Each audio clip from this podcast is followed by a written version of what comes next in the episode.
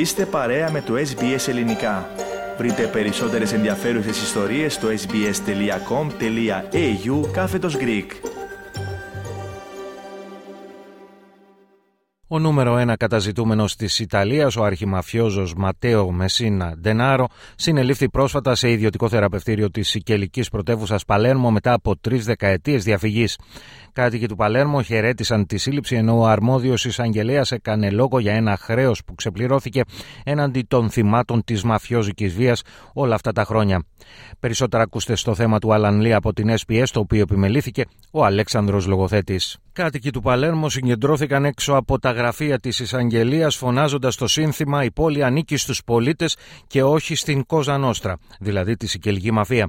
Λίγο νωρίτερα ο επικεφαλής της εισαγγελίας του Παλέρμο, Μαουρίτσιο Ντελουτσία, δήλωσε περήφανος για το μακρόχρονο και περίπλοκο ερευνητικό έργο που οδήγησε στη σύλληψη του Ντενάρο, ο οποίος κατηγορείται μεταξύ άλλων από τις Ιταλικές αρχές για την εξαπόλυση πολύνεκρων βομβιστικών επιθέσεων την περίοδο του 1992-93. We are particularly proud of the work done this morning at the end of a very long and complicated investigation, a job done by all the police forces of the Italian state, because we captured the last mass murderer of the 1992-93 period. It was a debt the Italian Republic had with the victims of those years, and this debt was at least in part paid. Ο Αρχινονός συνελήφθη από τις ειδικέ δυνάμεις των καραμπινιέρων σε ιδιωτική κλινική όπου ελάμβανε θεραπευτική αγωγή, σύμφωνα με τον διοικητή της μονάδας, στρατηγό Πασκουάλε Αντζελοσάντο.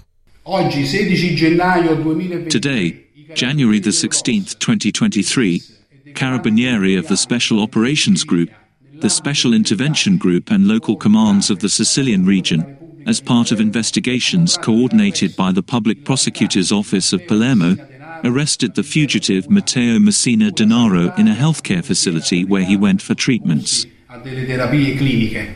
Αμέσως μετά τη σύλληψη, ο Ντενάρο οδηγήθηκε σε μυστική τοποθεσία. Ο Αρχίνονο είναι πλέον 60 ετών και σύμφωνα με τις πληροφορίες υποφέρει από κάποια μορφή σπάνιου καρκίνου.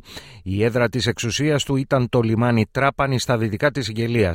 Για πολλά χρόνια θεωρούνταν ο αρχηγός της Σικελική μαφίας ακόμη και όταν ήταν φυγόδικος. Ήταν ο τελευταίος από τους τρεις κορυφαίους αρχιμαφιόζους της Κοζανόστρα που διέφευγε της σύλληψης για πολλές δεκαετίες. Το ρεκόρ διαφυγής από τις διοκτικές αρχές κατήχε ο Μπερνάντο Προβενζάνο, ο οποίος συνελήφθη το 2006 μετά από 43 χρόνια καταζήτησης.